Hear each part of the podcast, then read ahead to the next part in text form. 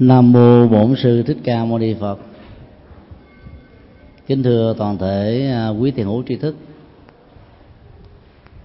Hôm nay chúng ta sẽ nghiên cứu về à, giá trị của trí tuệ được Đức Phật trình bày trong bài kinh 111 mang tựa đề Kinh Bất Đoạn thuộc Kinh Trung Bộ.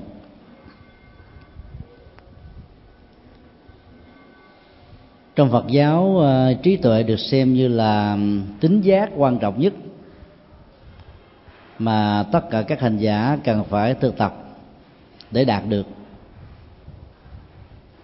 Có người ờ, đạt được bằng ờ, con đường thiền định trên nền tảng của của đời sống đạo đức. Có người thành tựu được trí tuệ bằng sự tu tập nguyên lý tứ diệu đế. Có người có được trí tuệ bằng đa văn.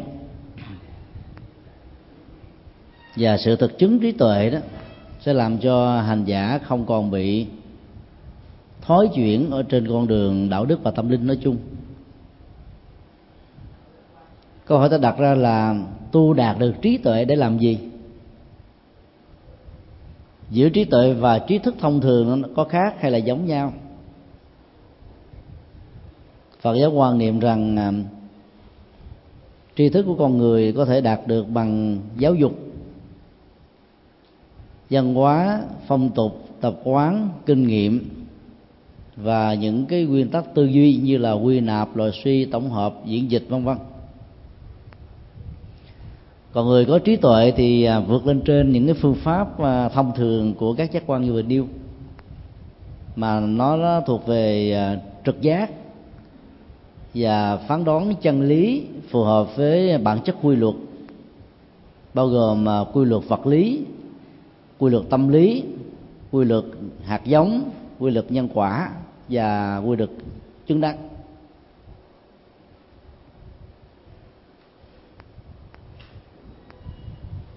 Kiến thức về Phật pháp và trí tuệ trên cơ sở Phật pháp là hai cái khác nhau. Mặc dầu à, biểu đạt bên ngoài có phần giống. Và người có kiến thức về Phật pháp có thể à, nói lưu loát ứng xử linh hoạt. Điều gì cũng có thể giải đáp được. Nhưng à, tuệ giác giải thoát đó, nó lại là một cái nghệ thuật xử lý tình huống, làm cho tâm chúng ta không bị dướng dính ở trên à, tất cả những khổ đau. Và giải quyết vấn đề một cách rất là dứt điểm. Trong khi người có tri thức về Phật pháp đó có thể giải quyết được 80 phần trăm 70 phần trăm 50 phần trăm. Nhưng cũng có người bị thất bại vì không vượt qua được các thói quen. Bài kinh này à, trước nhất đức phật tán dương về à, hạnh tu của tôn giả xá lợi phất. Mà nhiều bài kinh trước đức phật thường à, sử dụng khái niệm tướng quân chánh pháp hay là bàn tay phải của đức phật.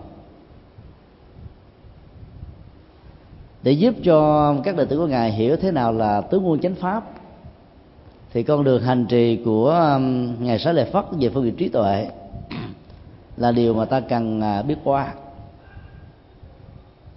Nói đến ngài xá lợi phất là nói đến à, cái đặc điểm trí tuệ mà ngài đạt được so với đức phật. Chỉ là sự trên lệch của trước và sau. Một hôm nọ khi đang ở tại à, tỉnh sát kỳ viên thuộc thành xá vệ, đức phật à, mời gọi các vị tỳ kheo lại và phân tích về à, giá trị đề tu của ngài xá lợi phất.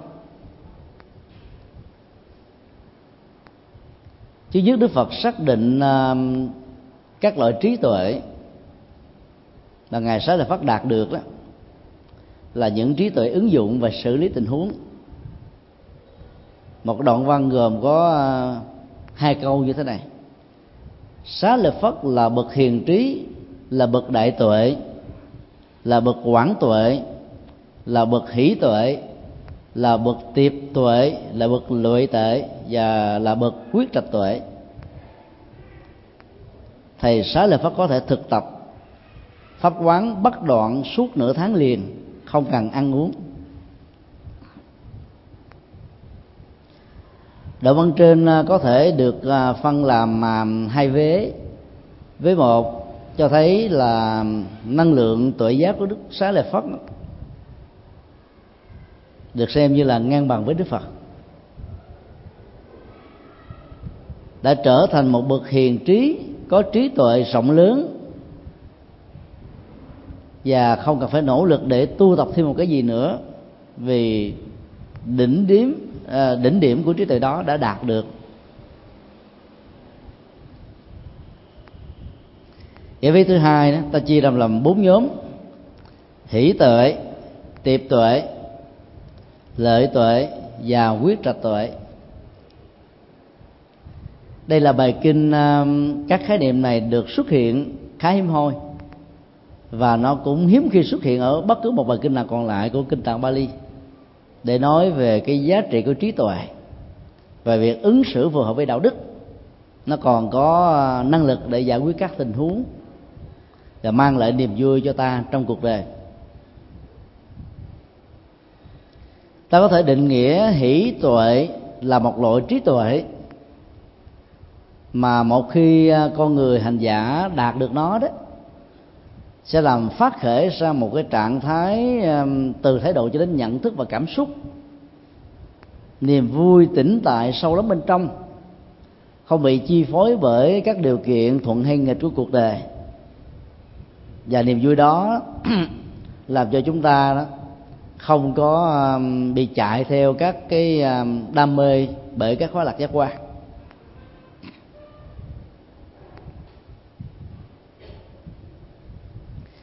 Những vị xuất gia muốn tu bền phải có niềm vui trong phục vụ Phật pháp niềm vui trong thành quả tu chứng niềm vui trong các ừ, công tác Phật sự và niềm vui trong việc giúp đời và độ sinh.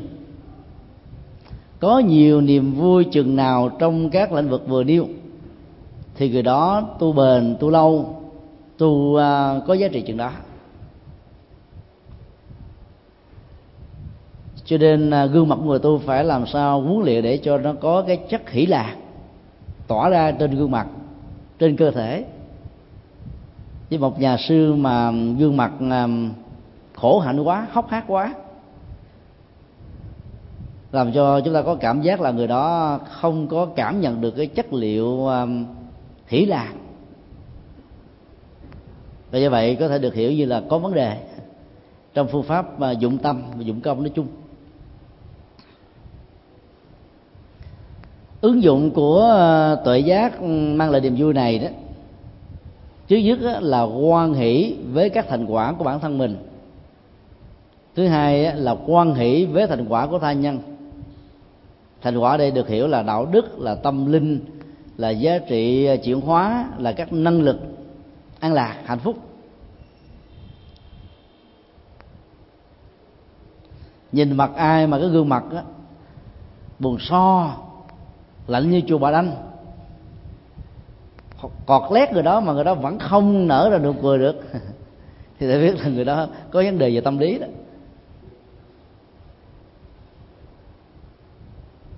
Cái niềm vui nội tại không nhất thiết là lúc nào cũng nghe đang cười hoài vậy. Đó chỉ là tượng đó chứ không phải là người thiệt. Và nếu là người thiệt thì coi chừng hơi có vấn đề. và bệnh viện à, chợ quán, nhìn, ta thấy rất nhiều bệnh nhân tại đây, họ cười suốt à. Có những cái chứng bệnh làm cho người ta cười hoài thôi. Như vậy, cái niềm mà hỷ lạc đó thật sự đó, nó làm cho chúng ta thấy là các giác quan người đó rất là thư lắng, nhẹ nhàng, thư thái. Không bị câu thúc, không bị chối buộc, không bị à, thách đố, không bị căng thẳng từ những cái tư thế đi đứng nằm ngồi nó thể hiện qua bên ngoài đó, ta cảm nhận được rằng người đó đang có được niềm vui bên trong. Dù người đó không đang cười.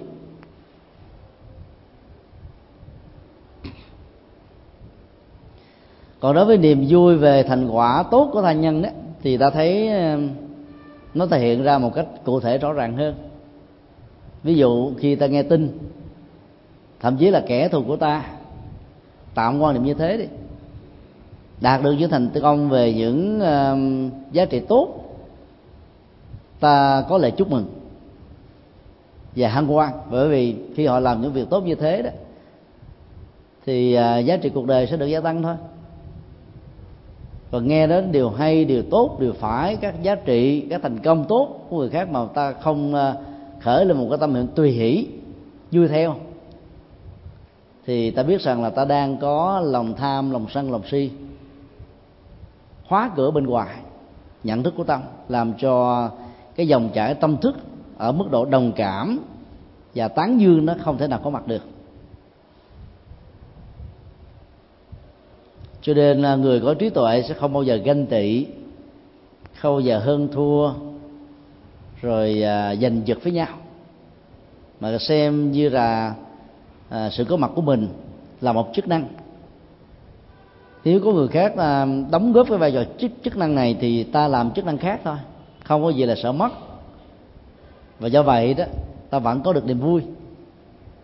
Đồng thời không có à, bán độ hay là đẩy trách nhiệm đùng cho người khác mà tùy theo tình huống về xử lý để làm sao cho mình và người đều được vui đều được hạnh phúc nội tại sâu lắng. Loại thứ hai là tiệp tuệ tức là loại trí tuệ giúp cho chúng ta có thể thích ứng với môi trường với con người. Thích ứng với môi trường nó bao gồm là dầu ở trong um, cái nơi mà khí hậu khi nóng khi lạnh rồi lúc ô nhiễm lúc sạch. Các cái biến thiên và dao động của nó đó là thường xuyên mà tâm tâm vẫn được an không bị dao động theo. Người có khả năng tiệp tuệ đó, tức là xử lý tình huống rất tốt. Mà kết quả của nó là làm cho người đó làm chủ được cảm giác và nhận thức của mình. Trong một bối cảnh, một giai đoạn lịch sử, nó có những thuận và nghịch riêng. Năng lực tiệp tuệ sẽ giúp cho chúng ta sống mà vẫn có thể làm đạo được, giữ được lý tưởng của mình, không bán đứng lương tâm của mình nhưng cũng không làm cho mình thối chí, thất vọng, bỏ cuộc, đào tẩu, vân vân. Bản lĩnh đó làm cho chúng ta ở vững, ở yên, mà thành quả phật sự vẫn có. Trong thuận ta làm tốt hơn, trong nghịch ta vẫn làm một cách tương tự. Chứ phải chờ đến thuận cảnh rồi ta mới làm. Có rất nhiều người trong chúng ta đó, phải chờ đủ thứ duyên a b c d thì tôi mới làm, vì tôi cam đoan chắc được rằng là sự thật không có mặt. Còn khi không có đủ các duyên như thế, thì tôi ngưng, tôi không làm nữa. Thì người đó chưa có năng lực tiệp tuệ.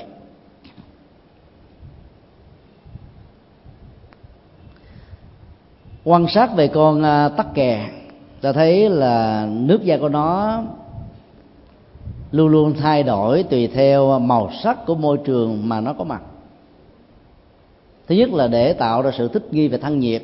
Thứ hai đó là tạo sự um, an toàn và an ninh tính mạng. Khi xung quanh nó có thể có những con vật lớn hơn đe dọa mạng sống của nó. Hòa màu sắc của nó với màu sắc ở nơi mà nó đang có mặt làm cho các con vật lớn hơn không nhận dạng sự hiện hữu của nó đang làm nhờ nó nó được bình an.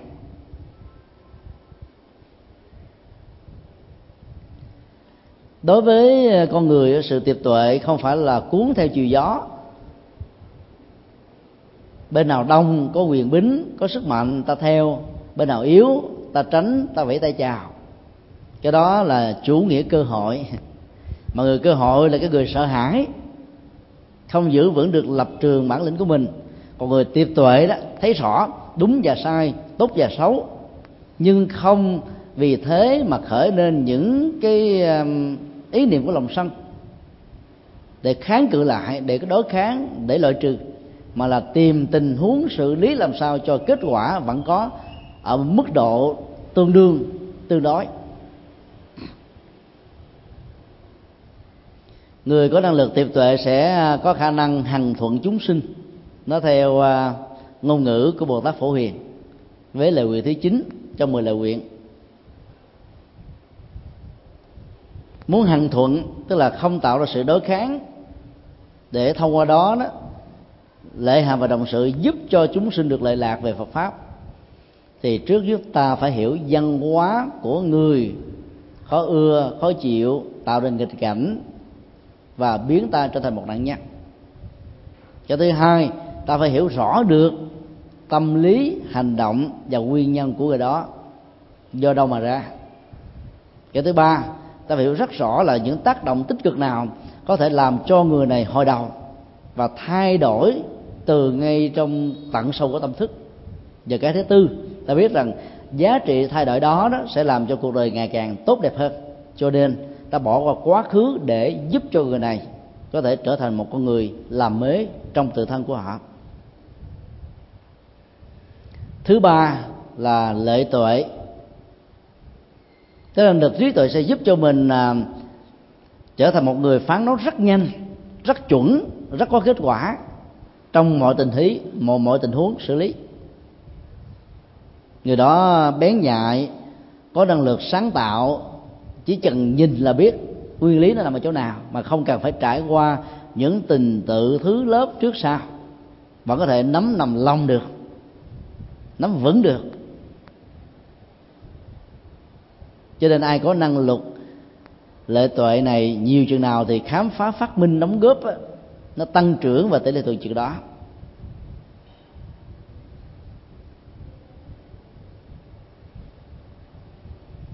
Thực tập để có được tự giác là để tạo ra chúng ta những phương pháp mới để làm đạo thích ứng.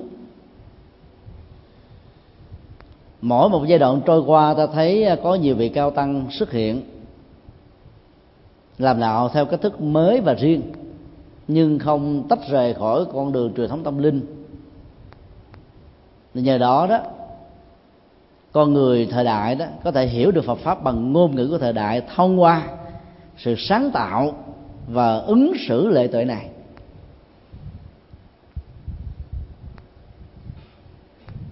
Để làm đạo thành công, ta phải um, nắm rõ về bản chất văn hóa của um, phương đông và phương tây phương đông đó, thì nặng về đời sống tinh thần tâm linh cho nên kinh tế chậm phát triển. Do đó cái đời sống của họ phát triển chính yếu là trên nền tảng của nông nghiệp. Còn phương tây đó thì phát triển mạnh về đời sống vật chất và văn minh vật chất. Cho nên đó, họ đi về công nghiệp hóa và hiện đại hóa. Và kết quả là tâm cảm xúc nhận thức của họ rất căng thẳng đó là nỗi khủng hoảng lớn nhất của xã hội phương tây do đó, trong phương đông, truyền về tịnh độ tông thì hiệu quả nó cao cho quảng đại quần chúng. Trong khi truyền thiền tông thì có hiệu quả tương tự đối với xã hội phương tây nắm được cái ờ, nguyên tắc tổng quát này đó, thì khi mà đi làm đạo, ta dễ dàng linh hoạt. Đối với ai, ta truyền bá pháp môn nào để cho người đó có thể tiếp nhận được đạo Phật và ứng xử một cách khôn ngoan để có kết quả cho tự thân của của họ. Như vậy lễ tuệ là tuệ ứng xử, tình huống, phù hợp với căn tính để làm cho người đó có được kết quả trong sự hành trì. Thứ tư là quyết trạch tuệ, tức là năng lực tuệ giác, làm cho chúng ta quyết định và giải quyết các vấn đề một cách rất là nhanh và hiệu quả rất cao. Nói một cái khác là người có năng lực trí tuệ sẽ không do dự chần chừ trong phán quyết. Tính cách của họ rất là dứt khoát. Một là một hai là hai. Không khi này lúc khi nọ. Thay đổi rồi uh, tiến thì không tiến mà lùi thì cũng không lùi, trái không trái, phải không phải, thì trở thành là ba phải.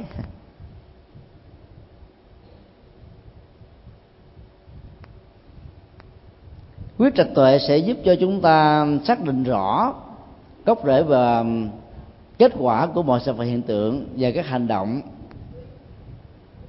Để từ đó ta quyết định một cách à, thành công quyết trạch là sự chọn lựa. Mà chọn lựa đây nó không phải dựa trên ý thức nhị nguyên. Chọn lựa bằng trực quan. Chọn lựa trên kết quả. Chọn lựa trên tính giá trị. Chọn lựa để mang lại lệ lạc cho mình và cho người.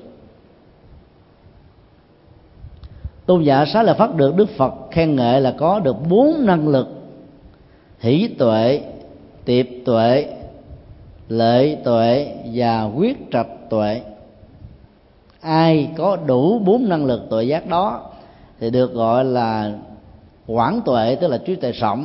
Đại tuệ là trí tuệ lớn hay là bậc hiền trí, tức là trí tuệ đó giúp cho người đó trở thành một bậc hiền, sống an vui, hạnh phúc, giải thoát ở trong cuộc đời.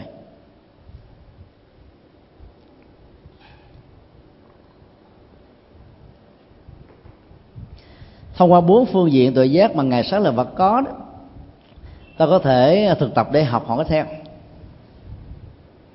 Và lấy chúng làm thước đo để đánh giá kết quả tu trì của mình.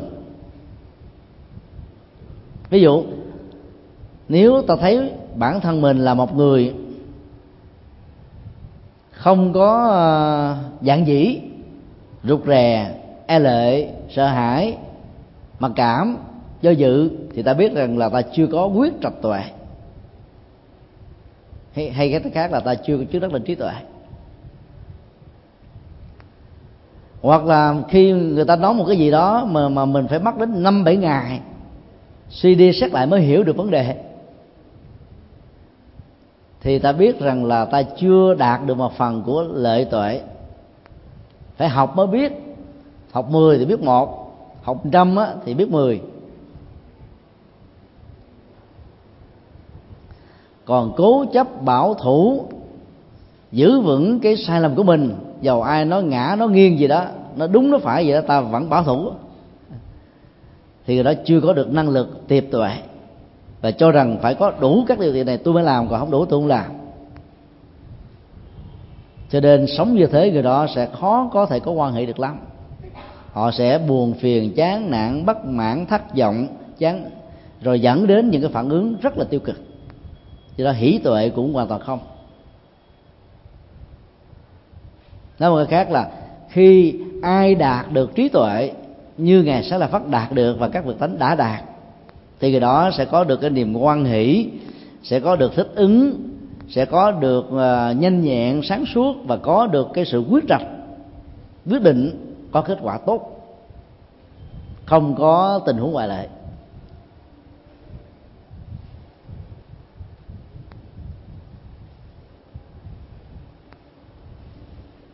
Vấn đề thứ hai được đức phật à, nói về ngài sẽ lợi phất, đó là trình tự tâm linh mà tôn giả này đã thực tập kể từ khi gặp đạo phật. Nhờ đó, bốn loại tội giác đã phát sinh. Trình tự tâm linh này được gồm à, chín loại thiền định mà chúng ta đã học vài chục lần ở trong kinh trung bộ này rồi. Chứ tôi không à, lặp lại nữa, mà chỉ liệt cái danh xưng của nó thôi để gợi nhớ về cái giá trị và kết quả tu chứng mà các hành giả Phật giáo cần phải trải qua. Thiền thứ nhất là trạng thái hỷ lạc, do lìa hết tất cả các à, tính dục và lòng tham mà phát sinh, nương vào một đối tượng thiền quán nào đó để đặt tâm lên trên. Nhờ đó sự thay thế này giúp cho chúng ta bỏ rơi các nỗi đam mê chuyên tâm nhất ý về đối tượng tu tập. Loại tiền thứ hai là trạng thái hỷ lạc do thiền định và hành giả đã um, không cần phải vay mượn đối tượng tầm tứ để gửi gắm tâm của mình. Chẳng hạn như là danh hiệu đức phật, câu thần chú hay là tượng quán tưởng, mà chỉ cần nhiếp tâm vào là sự an tĩnh có mặt liền.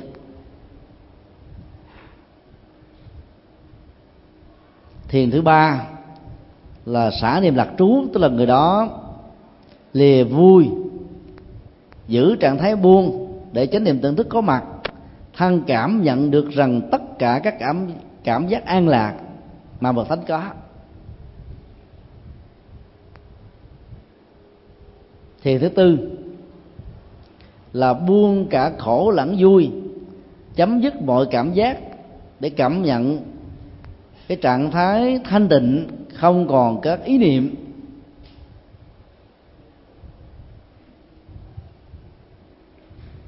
Đây là bốn thiền à, căn bản nhất và là phát minh của đức phật.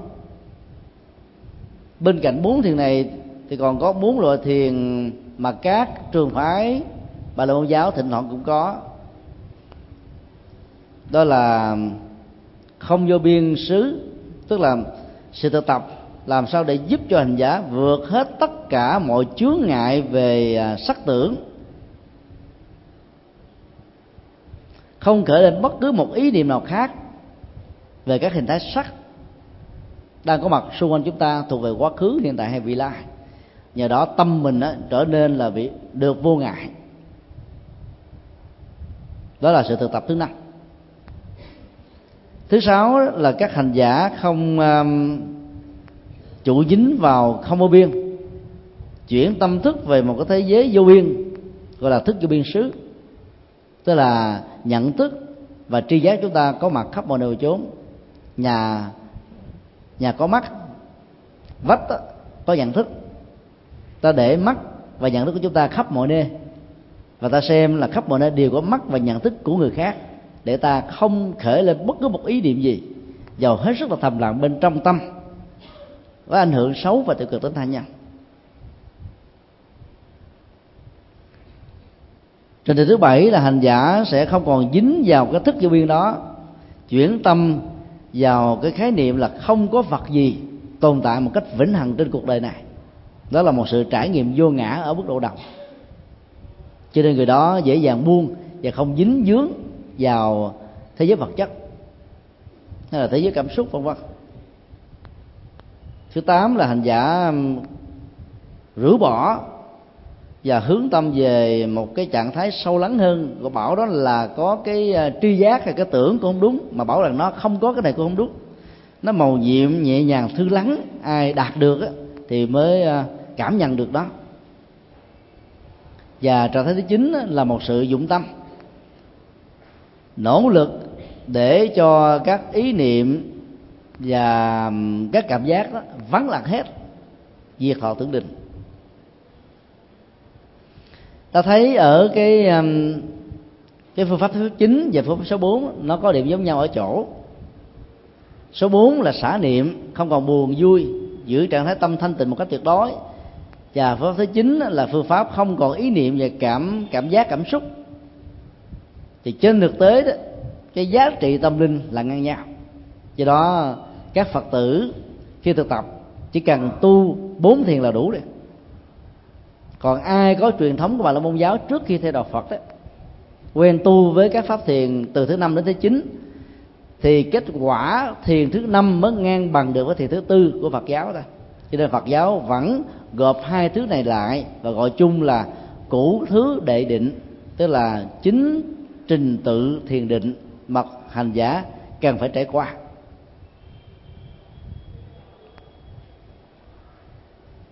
Điểm khác biệt căn bản giữa phật học và các tôn giáo bà la môn ở chỗ là khi chứng được thiền thứ tư xả niệm thanh tịnh tuyệt đối, hành giả hướng tâm về tam minh, nhận diện rất rõ về quá khứ, nhiều đời kiếp của mình nhận diện rất rõ về tương lai nhân quả của thai nhân và các chủng loại.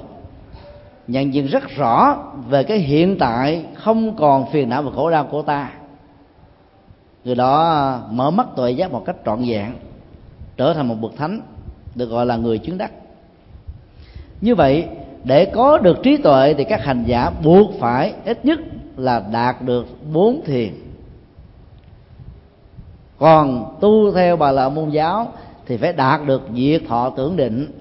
Nhưng mà diệt thọ tưởng định đó, nó chỉ tồn tại một thời gian ngắn thôi chứ không lâu dài. Chính vì thế mà đạo phật chủ trương đó thiền thứ tư là quan trọng. Và ba minh mới thật sự là tuệ giác.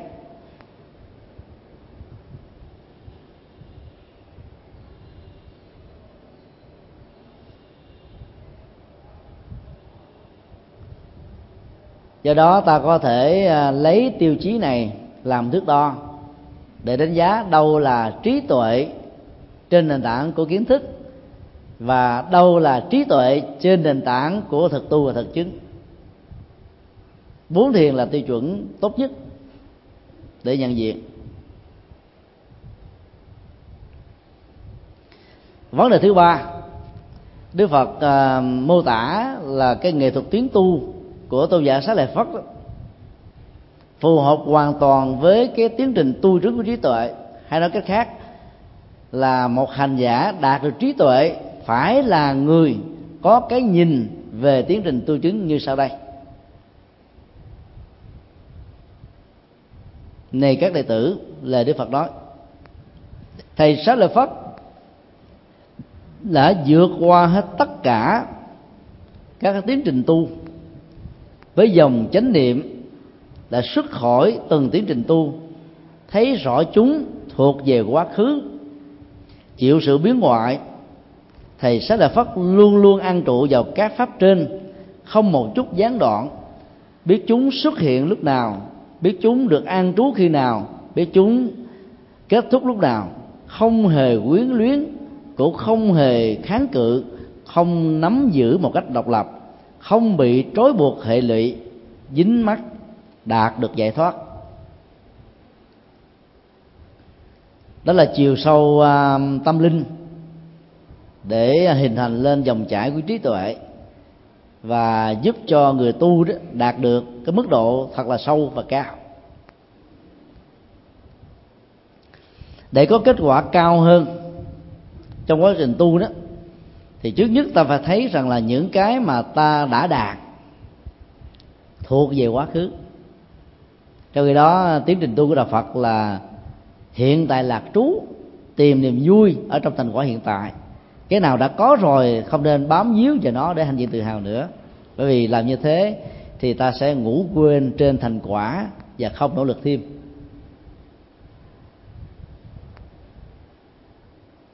Ví dụ à, khi à, giới thiệu với ai, ta thường có thói quen nguyên là rồi sau đó liệt kê cái chức danh. Và hầu như mình à, cảm thấy là mình rất là hài lòng với thành quả mà trong một cái quãng đời nào đó, trong thời điểm nào đó, ta đã từng được như thế. Thì ai mà thỏa mãn hãnh diện như vậy, hoài đó sẽ không có thăng tiến cao hơn được. Và cái này đó, nó dễ dàng làm cho người ta trở nên tự ái lắm. Ví dụ như à, các quan chức của chính thể trước. Khi mà chính thể mới lên nắm chính quyền, thì họ dễ dàng sống với cái thành quả quá khứ lắm. Cái nỗi đau của hiện tại sẽ tạo ra một cái rào cản rất lớn, làm cho họ không cần phải nỗ lực phấn đấu thêm. Vì phấn đấu thêm trong tình huống này được hiểu đồng nghĩa là phải làm lại từ con số không.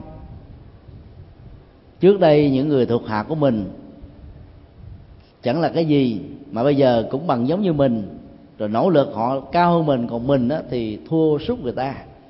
Từ đó không cần và không muốn nỗ lực thêm nữa đến đâu hay đến đó. À, mỗi lần mà ứng xử trong xã hội thì muốn người ta xem mình đã từng là cái này cái nọ trong quá khứ cho nên kết quả là người đó bị tụt hậu. Rồi cái uất hận đó ngày càng lớn hơn nhiều.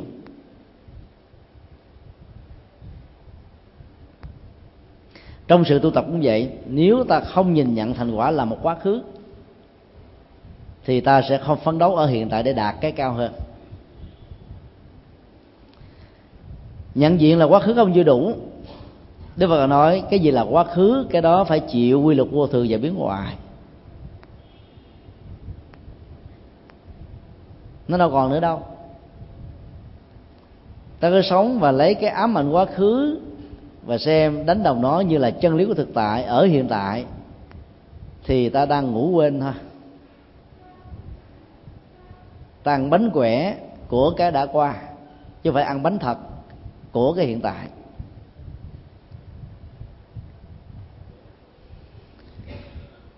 Nghệ thuật nhận diện được đức phật nêu ra trong tình huống này là ta phải biết đâu là nguyên nhân tạo lên nó, đâu là tiến trình thời gian kéo dài nó, và đâu là tình huống kết thúc nó.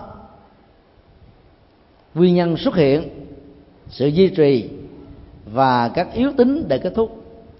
Cho một thành quả tốt, huống hồ là xấu, thì hành giả mới có thể nâng tâm thức của mình lên ở mức độ cao hơn để đạt được những giá trị xứng đáng hơn, để trở thành những con người không cần phải tu học thêm nữa vì sự an vui hạnh phúc đã đạt đến đỉnh cao nhất rồi.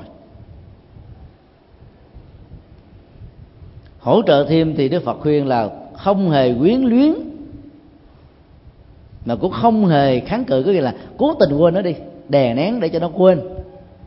Ta thường bị rơi hoặc là tình huống quyến luyến hoặc là tình huống là đè nén đó quyến luyến là nuôi dưỡng nó thêm. Còn đè nén là muốn quên, mà cái nhớ là trở thành một nỗi ám ảnh. Cho nên quên không nổi, dứt không được, buông không xong.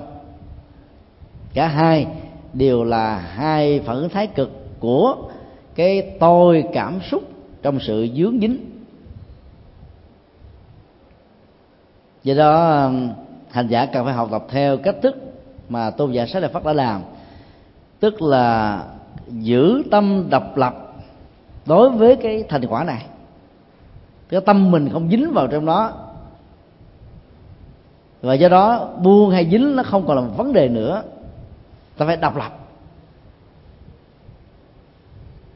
Thì không có một sự dính, hệ lụy nào, trói buộc nào có thể diễn ra với ta trong suốt tiến trình tu tập.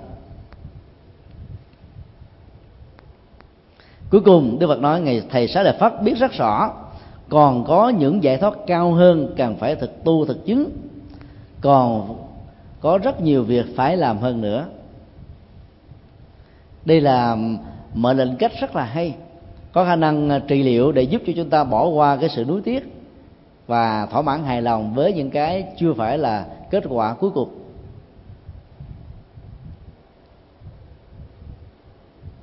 Ví dụ à, ai khen mình với những cái thành công trong các cuộc thi đi. Có người nói tôi dở lắm, may mắn thôi, thì nó cũng là một sự thực tập trải nghiệm vô ngã. Nhưng cũng có người nói những câu tương tự như thế để mong người ta khen mình gấp đôi. Gấp đôi thì cái tôi đó là cái tôi vi tế, cái tôi khéo léo. Nhưng học trong bài kinh này thì ta học thói quen nói như sao còn có nhiều thành quả tốt hơn nữa, tôi phải ráng cố gắng mà làm. Như vậy ta cũng mặc nhiên thừa nhận cái thành quả tốt đó chứ. Không có để cho cái tôi trái mặt làm cho mình thỏa mãn ngầm bên trong. Mà thấy rất rõ cái này không phải chỗ để mình bám vào, cố gắng phấn đấu thêm. Và đừng để cho mình đánh mất cái niềm tin ở quần chúng bằng sự thỏa mãn với những gì ta đã đạt được. Áp dụng cái này vào trong các cái cuộc thi, nhất là các thế vận hội đó thì ta phải lấy cái um,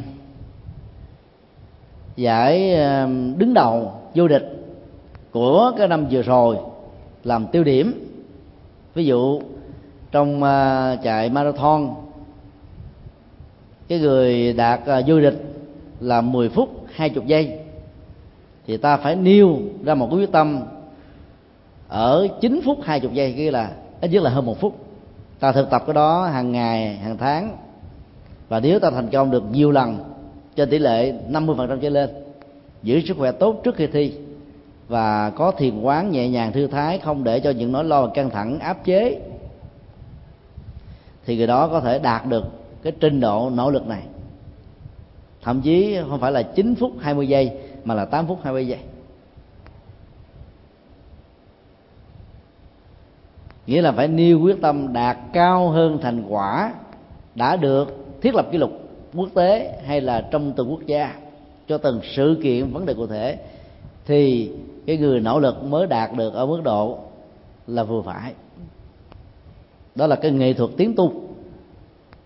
Còn ai mà thỏa mãn quá đó thì à, sẽ dậm chân một chỗ thôi.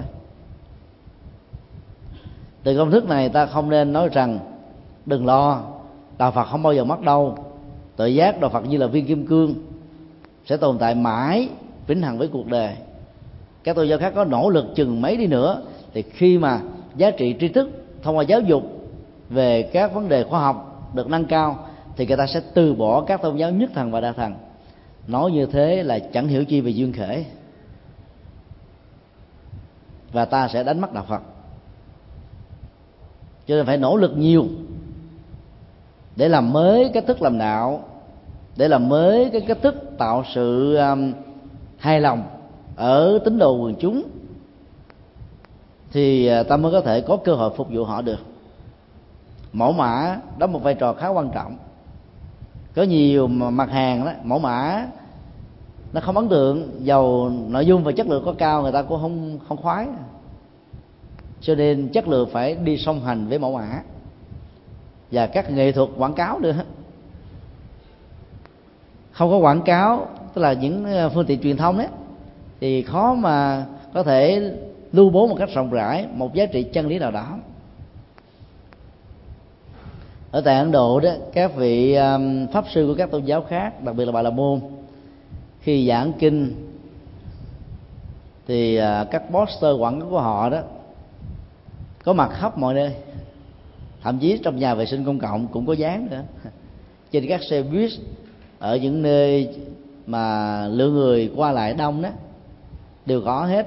Như vậy, một cái thời giảng của những vị mà guru nổi tiếng đó, có thể là vài chục ngàn người ngồi ngoài cánh đồng. Ở một khu vực đất rất là rộng. Còn chúng ta không quan trọng quá cái này, cho nên các cái pháp hội của chúng ta, số lượng người là có giới hạn. Đức là lạt ma sau khi hành đạo ở ấn độ một thời gian, ngài đã trở thành rất là quen thuộc và kính ngính ngưỡng được của thế giới phương tây. Cho nên những cái buổi thuyết pháp công cộng của ngài đó được tổ chức ở những cái trung tâm hội nghị quốc gia. Với số lượng ghế và người tham dự là năm sáu chục nghìn. Thì cũng thời gian đó, công sức đó, tâm huyết đó, lời giảng dạy đó, giá trị phục vụ là nhiều so với những cái tự nhiên và thông thường. Cho người ta phải nỗ lực hoài làm mãi, thì giá trị nó mới đến được. Chứ đừng nghĩ rằng là hãy là chân lý thì sẽ có được mọi người đến. Không hẳn như thế đâu.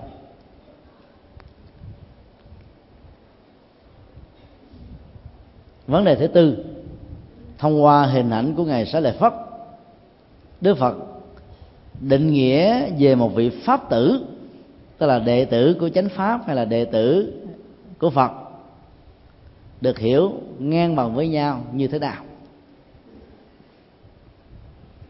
Chứ Phật nói, nếu nói một cách chân thực, thì thầy xá lợi phất đáng được gọi là người được tự tại, người được tú cánh trong đạo đức thánh, trong định bậc thánh, trong tuệ bậc thánh, trong giải thoát bậc thánh. Thầy xá lợi phất là con chánh tông của thế tôn sanh từ miệng phật, có từ chánh pháp, do pháp hóa thành, kế từ chánh pháp, không bận tâm kế thừa tài vật thế gian. Thầy xá lợi phất đã chuyển chánh xe pháp cao siêu chân chính mà đức thế tôn đã từng nỗ lực vận chuyển trong rất nhiều năm qua. Đây là đoạn à, tán dương về à, những hành động và con đường dấn thân của tôn giả xá lợi phất.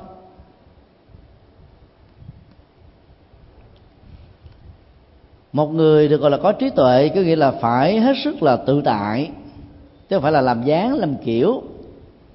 Ở trong à, đạo đức bậc thánh thì đời bậc thánh, trí tuệ bậc thánh trước quần chúng cũng như là ở một mình, ba năng lực thánh vừa nêu là đạo đức, thiền định về trí tuệ không hề có à, thay đổi và bị sút giảm.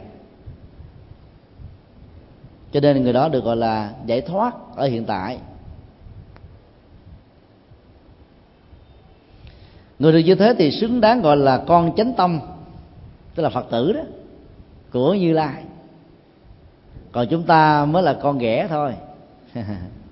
Con ruột thừa. Thế mình mới hưởng được cái lớp vỏ của chánh pháp à? Chưa sống và chứng nghiệm được cái lỗi tâm linh. Ta mới là phật tử bằng danh xưng, chưa phải là phật tử trên thật chứng.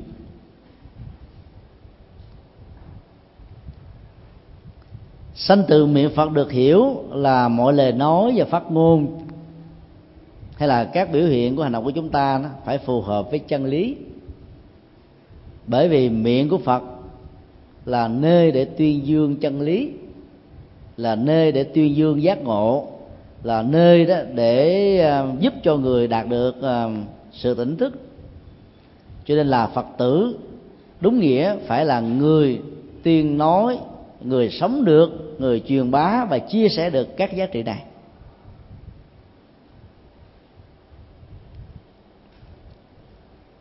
Do đó, sẽ là một sự sai lầm nếu nói rằng tu chỉ là chỉ có tu mà thôi chứ không cần làm gì hết, cũng đủ. Ở đây ta thấy là chưa xứng đáng là phật tử đúng nghĩa. Là phật tử phải sanh từ miệng phật nghĩa là phải tuyên thuyết, nói những chân lý mà phật đã nói. Hoặc là ta được sanh ra từ chánh pháp. Cái ngày lễ quy tâm bảo đó, thì à, ta được đánh dấu là sanh ra đặc thứ nhất ở trong giáo pháp của Phật. Với một pháp danh mới mà thường được đặt theo hai cách, hoặc là vị thầy bổn sư đó sẽ nhìn tâm tính của mình, mong mỏi rằng là mình sẽ đạt được những cái giá trị thông qua cái tên được đặt. Hoặc là dựa vào cái tên của thế gian, dùng một cái tên đạo ăn khớp như là một mỹ từ để mong mỏi và thông qua đó gửi gắm cái lời chúc phúc tốt lành cho cái người đến với đạo Phật ngay cái ngày lễ quy đó. Ví dụ, Phật tử nào tên là Nguyễn Thị Hoa, thì cái pháp danh có thể có gồm những cái từ. Ví dụ, nếu vì vị đó đặt cái chữ đầu là chữ diệu đi, thì là Ờ, à, diệu ngọc hoa ngọc hay là diệu hồng tức là hoa hồng.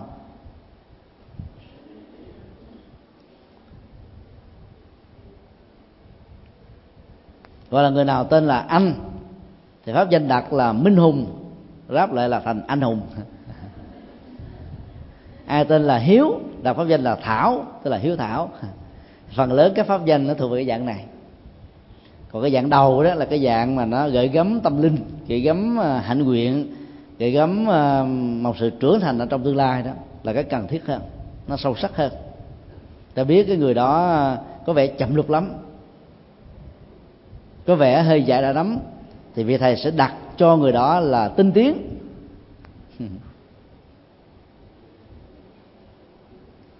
Còn người nào có lòng tham chấp dính vào hưởng thụ nhiều thì à, vị thầy sẽ đặt cho người đó pháp danh là hành xả.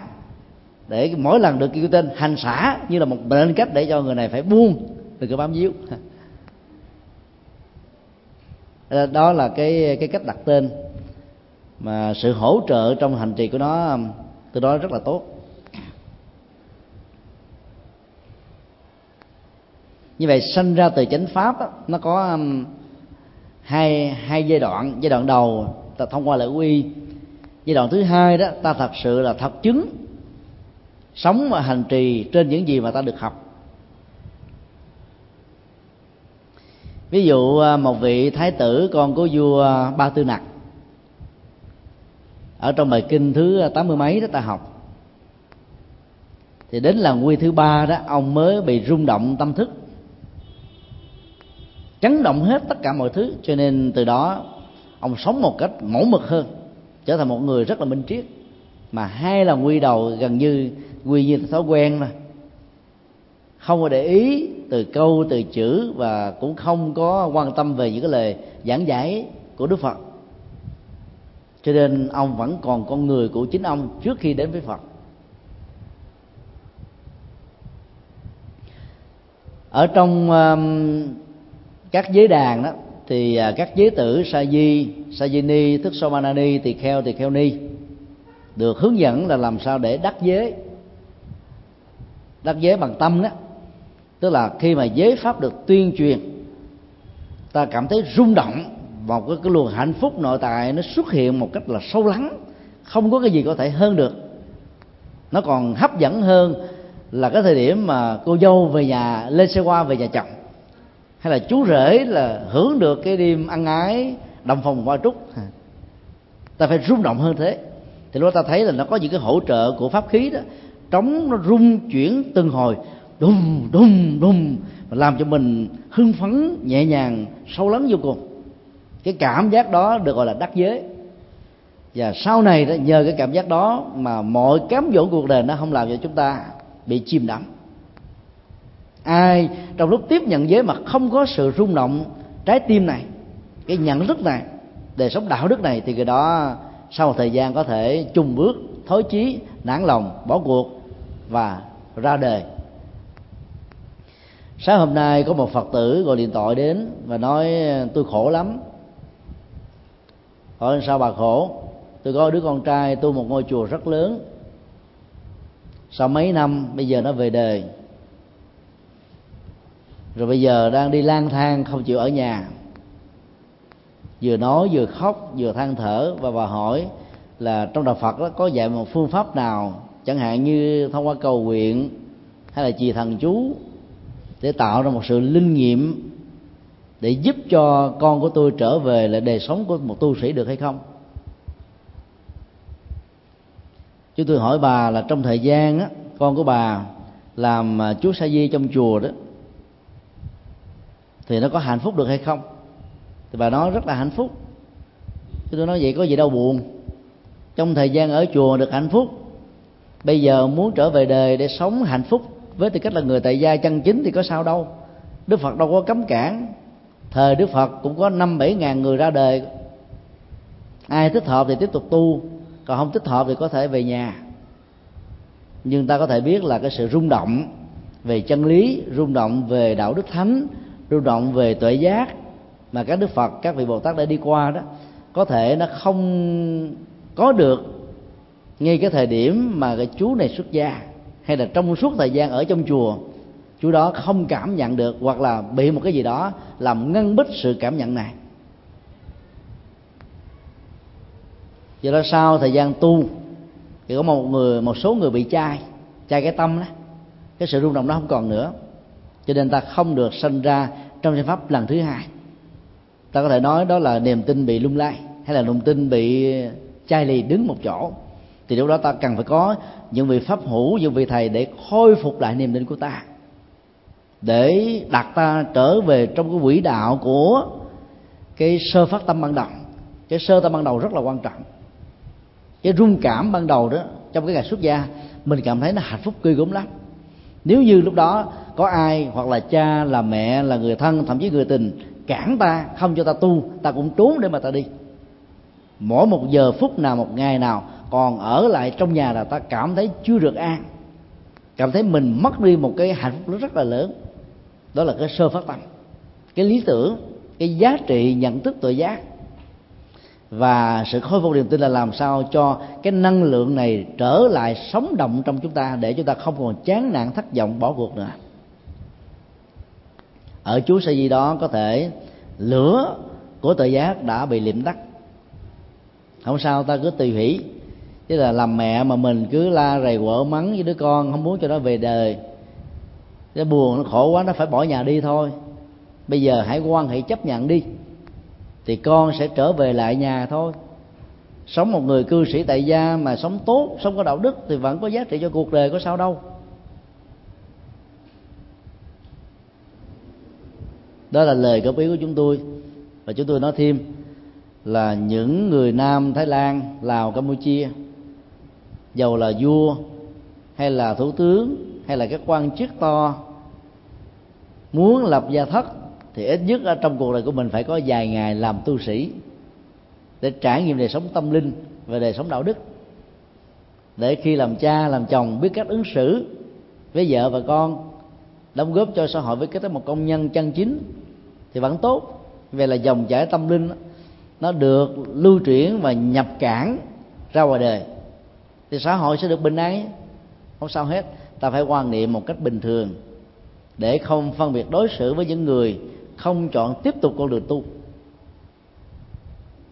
Còn con đường lý tưởng nó nếu vẫn còn á, mà do một sự khủng hoảng nào đó bị suy sụp tinh thần, hay là bị rơi rớt niềm tin, hay là bị sụp đổ thần tượng đó, thì ta có thể khôi phục lại bằng cách là giúp cho người đó được tái sanh thêm một lần nữa, ngoài cái lần thọ giới, ngoài cái lần phát tâm cạo đầu xuống tóc đối với người xuất gia, hay là ngoài cái lần quy tâm bảo đối với người tại gia sanh ra từ chánh pháp. Tức là để cho chánh pháp ngữ trị và sống ở trong nhận thức, ở trong cảm xúc, ở trong hành động của người này.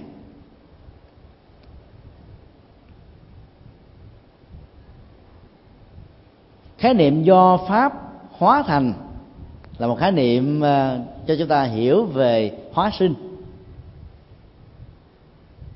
Kể từ khi theo phật tôi trở thành một con người rất mới thỉnh thoảng khi chúng ta nhìn lại ta có một cái phát biểu như thế. Có rất nhiều người chúng tôi gặp ở hải ngoại thông qua mấy lần thuyết giảng tại hoa kỳ và úc châu đó họ nói là nhờ um, chánh pháp mà tôi có được ngày hôm nay. Tức là sau cái giai đoạn khổ cung cực muốn tự tử bởi vì phải làm lại từ con số zero đấy. Rồi có người mới ờ, hướng dẫn là trước khi bà tự tử trước khi bà chết bà đến đạo phật đi. Cứ tu tập năm bảy ngày, nếu không có kết quả thì tự tử vẫn chưa muộn. Sau khi đến thực tập năm bảy ngày rồi có kêu bà chết bà cũng không dám chết nữa. Đó là giác ngộ đấy. Đó là hóa sanh từ pháp. Có nhiều gia đình đến với đạo phật từ tang lễ của một người thân. Trước đây có thể là phê bình chỉ trích hoặc là hoài nghi về chư tăng nhưng mà khi lễ tang được hướng dẫn rồi giác ngộ về nhân quả hiểu thêm về đời sống của kiếp sau rồi đời sống tâm linh và nhiều giá trị khác người đó bắt đầu trở thành một phật tử và sống một cách rất là chuẩn. Chúng tôi có hai ba phật tử um, ủng hộ ấn tống kinh điển và băng đĩa rất là mạnh ở uh, Melbourne, Úc Châu. Và anh này tâm sự với chúng tôi đó trước đây anh là tứ đổ tường. Bao nhiêu tiền là cho gái ăn hết. Có vợ rồi mà vẫn không thỏa mãn. Tìm trả không được thì phải ăn lén ăn nem. Chả hủm, chả thúi hay là nem, chua gì cũng ăn hết. Nhưng mà tới từ khi gặp phật rồi đó, anh ta trở thành một người chân chất vô cùng. Có trách nhiệm với gia đình, với vợ, với con, sống đàng hoàng, đứng đắn tiền bạc còn dư giả lại được người vợ ủng hộ tinh thần, cho nên ấn tống kinh điển, băng đĩa, sách vở Phật pháp để cho người ta với niềm hy vọng rằng là vượt qua được nỗi khổ đau như chính anh đã từng. Đó là hóa sanh từ Phật pháp. Người đó được xem trong cái cuộc ăn chơi là đã chết rồi về đạo đức. Nhờ Phật pháp sống lại và sống rất là vững chãi, như là một sự hóa sanh, một phép màu.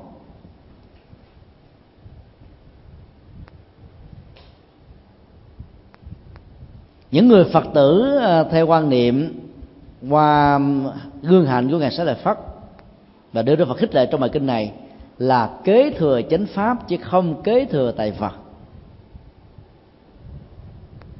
các vị xuất gia trẻ khi vào chùa tu đó, giàu mình chọn một cái ngôi chùa đơn sơ hay là một ngôi chùa to, thì đừng có mong mỏi rằng là sau này tôi tu để tôi làm trụ trì. để kế thừa cái gia tài của ông thầy của mình là xây dựng lên các cái công trình vĩ đại đó. Đó là kế thừa tài phật. Làm trụ trì đó là một sự bất đắc dĩ thôi. Tức là mình hy sinh, lo cho chúng, lo cho mọi người. Thầy khóa tu học của mình đã ít hơn mọi người đó. Để mình à, mang lại lệ lạc cho rất là nhiều người. Như vậy là ta phải à, cắt xén và cúng cái thời gian công sức của mình cho người khác tu cũng phải có những con người hy sinh như thế. Chứ làm chủ trì không phải là sướng đâu. Làm đúng là phục vụ như là dâu trăm họ. Ai đã từng làm dâu à, đã mỏi mệt rồi, phải không à dâu một người mẹ chồng thôi là đã mệt rồi. Con dâu mẹ chồng là cả ngắt ngưỡng mà là dâu trăm họ. Bá tánh là trăm họ mà. Người tánh này kẻ tánh nọ. Người dễ chịu, người khó chịu. Thuận được với người này thì nó là không thuận với người kia mà làm sao cho tất cả mọi người hài lòng. Đi thời gian đến chùa vài chục năm mà vẫn không rời khỏi ngôi chùa đó là, cả một nghệ thuật huấn luyện tâm thức của mình. Cho nên kế thừa um, chánh pháp là làm sao? Tức là ta học những cái hay của ông thầy. Ta đưa ra quyết tâm là mình phải từ bằng cho đến hơn ông thầy chứ không được thua. Phải chỉ ngon như vậy đó phải nghĩ ngon như vậy thì ta mới nỗ lực tu tốt được. Các quan hệ ở, ở trong nhà chùa của người tu đối với người tại gia nếu không khéo nó cũng dẫn đến những cái sự dướng dính. Các cái vai vai vế trong giáo hội đó nếu không khéo nó cũng như là một chất tước mà con người có thể bị ngã quỵ và quên đi cái mục đích tu chính của mình là được giải thoát và gần hơn nữa là phụng sự để giúp cho tha nhân. Cho nên khi cái duyên của giáo hội đến, ta phải gánh vác một công việc phật sự nào đó, thì đừng nghĩ đây là một thành quả để mà hãnh gì tự hào. Ta xem như là một gánh vác thôi. Duyên còn thì ta gánh vác, còn duyên hết thì ta buông, để người khác thay thế cái công công việc này. Không xem nó là một cái chức vị. Đó là ta kế thừa chánh pháp còn từ kế thừa tài vật là ta thỏa mãn ảnh nhị tự hào ăn mừng ở trên cái cái chức vị nào đó thì tâm của ta giàu là một người tu cũng trở thành như là một người đời. Hoặc là bị thế tục quá ở, ở mức độ tương đối.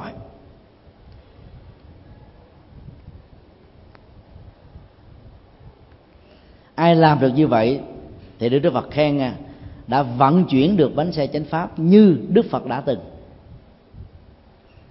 nói về à, tôn giả xá lợi phất, đức phật đã dành trọn bài kinh này. Do đó, ngài xá lợi phất được gọi bằng danh hiệu đại trí đệ nhất xá lợi phất, trí tuệ là số một. Trí tuệ số một tức là bằng phật rồi. Vấn đề khác giữa ngài và đức phật đức phật chứng đắc trước, còn ông trứng đắc sau thôi dành à, cả bài kinh này cho ngài xá lợi phất. Ý đức phật muốn cho tất cả đệ tử của ngài phải phát huy cái phần trí tuệ. Bởi vì nó là cái cửa ngõ của độ sinh, của lệ lạc, của an vui, của hạnh phúc, của bình an một cách lâu dài. Ta có thể mất cái này, cái nọ, nhưng đừng để mất trí tuệ. Cái nỗi khổ niềm đau của cái con vật kéo xe nhìn từ góc độ nhân bản thì ta thấy nó vẻ hơi sót, nhưng chưa chắc nó là đau. Thiếu cái đó từ lúc nó mới đau cái đau khổ của người không có trí tuệ mới là đau thật sự, bởi vì nó làm cho ta chìm đắm ở trong bế tắc của luân hồi. Hết kiếp này sang kiếp khác mà không có điểm dừng.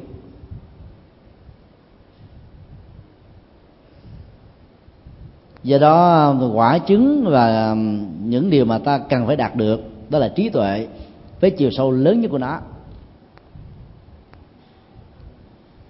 Nói tóm lại, bài kinh Bắc Đoạn 111 thuộc kinh Trung Bộ dạy chúng ta về cái trình tự để đạt được trí tuệ và phân tích cho chúng ta thấy về à, các cái phương diện ứng dụng của trí tuệ trong việc tạo ra niềm vui, tạo ra sự thích ứng, tạo ra sự nhạy bén và tạo ra sự quyết định rất là dứt khoát mà kết quả của nó không bao giờ sai với những cái giá trị cho mình, cho người ở hiện tại và trong tương lai. Mà muốn có được như thế, ta phải có một cái nghệ thuật để không hài lòng với những thành quả bằng cách quán chiếu bất cứ một thành quả nào. Khi đã đạt được rồi thì nó trở thành quá khứ. Sự dính dính dướng của ta, dù là niềm hãnh diện tự hào, nho nhỏ thâm là bên trong, cũng làm cho chúng ta không thăng tiến được cái giá trị tội giác sau cùng. Và là đệ tử phật không phải bằng danh sưng không phải bằng truyền thống của gia tộc, không phải vì là ham vui theo bạn bè, mà là vì ta muốn đạt được là sanh ra từ miệng phật, hóa sanh từ giáo pháp phật, kế thừa chánh pháp phật. Muốn làm được như thế thì ta phải biến giáo pháp trở thành thực phẩm để ăn, để tiêu hóa trong đời sống hàng ngày. Chứ phải là biết để mà biết mà thôi. Đó là trọng tâm của bài kinh trí tuệ xá lợi phật. Bây giờ ta còn à, thời gian à, vài chục phút để à, đặt những câu hỏi. Lâu quá không thấy quý vị đặt câu hỏi nào hết. Khi một số vị thường xuyên đặt câu hỏi, vắng khỏi giảng đường này, thì câu hỏi cũng theo đó mà bay.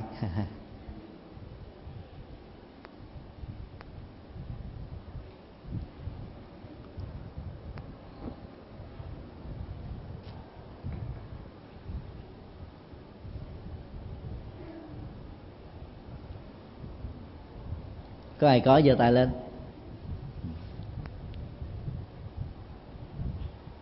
Dạ mời cô.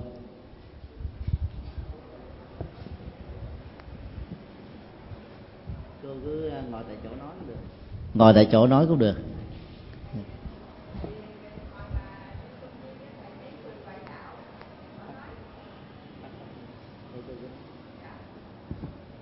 Không cô cô cứ nói tiếp đi.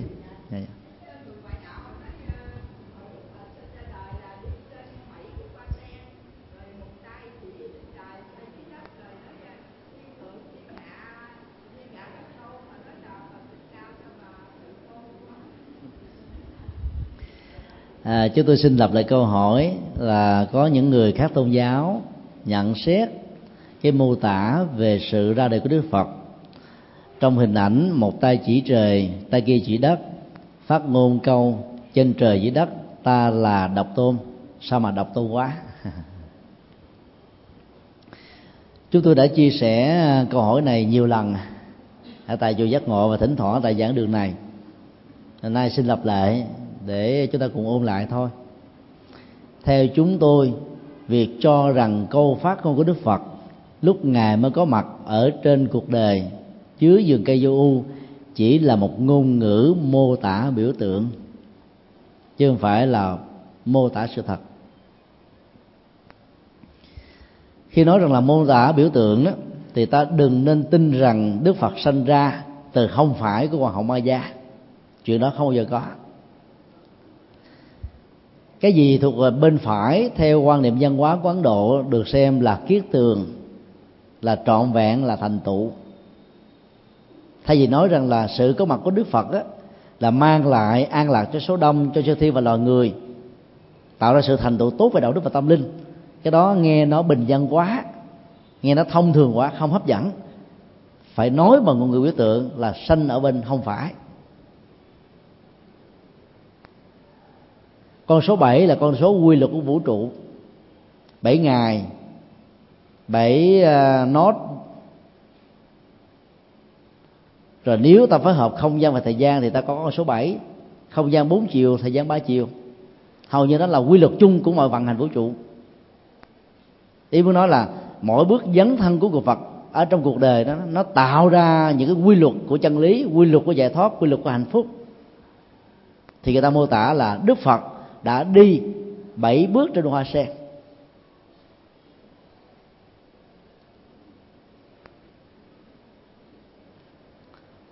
Còn chỉ trời chỉ đất đó, là do chúng ta tin vào cái câu nói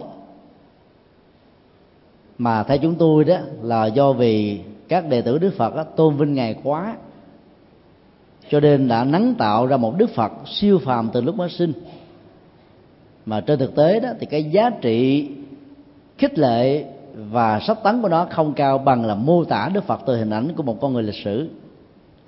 Nếu ta hiểu và chấp nhận các cái biểu đạt như là sanh ra từ không phải rồi đi bảy bước ở mười hướng là ngôn biểu tượng thì ngón tay chỉ trời và chỉ đất á, là cái biểu tượng hơi quá đà cho mình là số một đó đức phật là một nhà chủ trương vô ngã về phương diện nhận thức đối với mọi sự vật hiện tượng, từ vật chất cho đến tâm lý. Thì cái vô ngã trong ứng dụng giao tế đó chính là thái độ khiêm tốn, và đức phật là vua khiêm tốn. Là một con người rất là bình dị, mà cao thượng chưa ai bằng. Thì không có lý gì mà ngài lại nói trên trời dưới đất, ta là số một ấy ở trong ngữ cảnh Bali, ta thấy dùng cái từ ahamkara, cái tôi, tự hào. Chứ không dùng là chủ từ danh sư ngôi thứ nhất.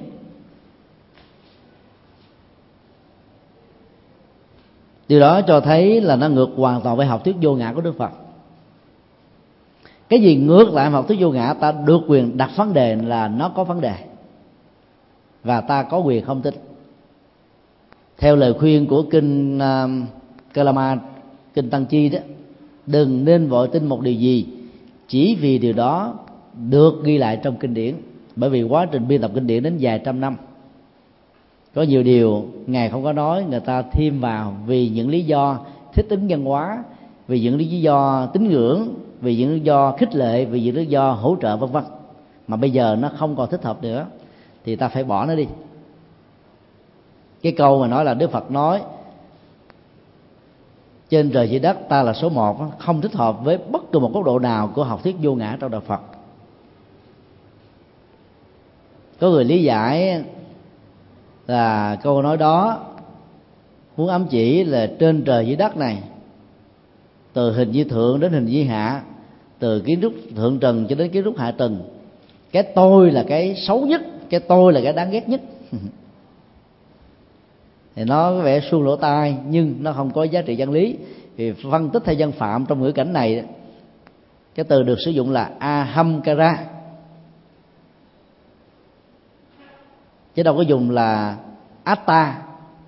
Atta là cái tôi amkara là là chủ từ nhân xưng ngôi thứ nhất, chỉ là ngài, tức là cái người đang giơ tay như thế này. Chứ không phải nói về cái tôi tâm lý do đó, mọi lý giải ta phải dựa trên um, dân phạm và câu chữ. Đó là lý do mà các tổ thường khuyên chúng ta là y kinh giải nghĩa tam thế phật phật oan. Giải thích mà giải thích không đúng với bản chất văn hóa mà nơi bản kinh đó có mặt đó, thì làm quan tác giả giảng bài kinh này. Ly kinh nhất tự, tức là ma thuyết lìa kinh, tức là lìa văn phạm lìa câu chữ lìa khái niệm, mà phân tích là ta giải thích nghĩa đùi nó sai nhiều thứ lắm. Ví dụ, có nhiều người giải thích, kiều trần như là cái cây cầu đi từ cuộc đời là trần gian qua đến chân như là giải thoát. Nghe hấp dẫn vô cùng mà không có nghĩa lý ở đâu hết trơn. Nhiều người đã giải thích như thế lắm. Là người tu học phật, ta không nên như vậy. Đâu đó nó rõ ràng. Các khái niệm nó có cái nội hàm và ngoại duyên của nó đừng dựa vào khái niệm mà cho rằng tôn giáo nào cũng vậy giống nhau. Bởi vì trong nội dung của khái niệm nó có khác nhau. Ví dụ như từ nhân quả, ở trong bài là môn giáo, khác hoàn toàn với nhân quả trong đạo phật. Nhân quả của kỳ đại giáo cũng không giống với đạo phật. Nhân quả của trước mặt lenin lại càng khác với đạo phật nữa. Thế đừng vì thấy có chữ nhân quả nói rồi trời, các tôn giáo kia cũng nói đăng quả, đạo phật cũng nói nhân quả. Như vậy là hai đạo này hay là các đạo này giống nhau là sai do đó ta phải dựa vào các khái niệm trên nền tảng của dân của dân phạm để phân tích và biết được ngôn ngữ gốc Bali và Sanskrit. Thì việc hiểu kinh đó, nó sẽ có nền tảng hơn vững chãi hơn. Bớt đi những cái suy luận mà giá trị ứng dụng của nó đôi lúc nó là không có độ bền độ sâu và lâu dài.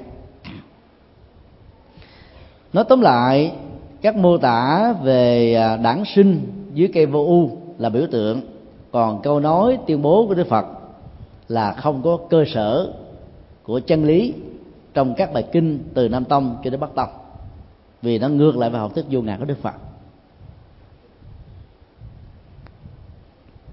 Trong cái Đức bắc tông thì người ta quan trọng à, tượng sơ sinh, vì nghĩ rằng là đức phật thị hiện, tức là giả vờ làm người phàm sau khi đã trở thành phật rồi, để đầu chúng sinh cho nên là đến ngày mùng 8 tháng 4 thậm chí đến rằm tháng 4 suốt một tuần lễ đó, ta làm lễ tắm phật, long trọng dữ lắm.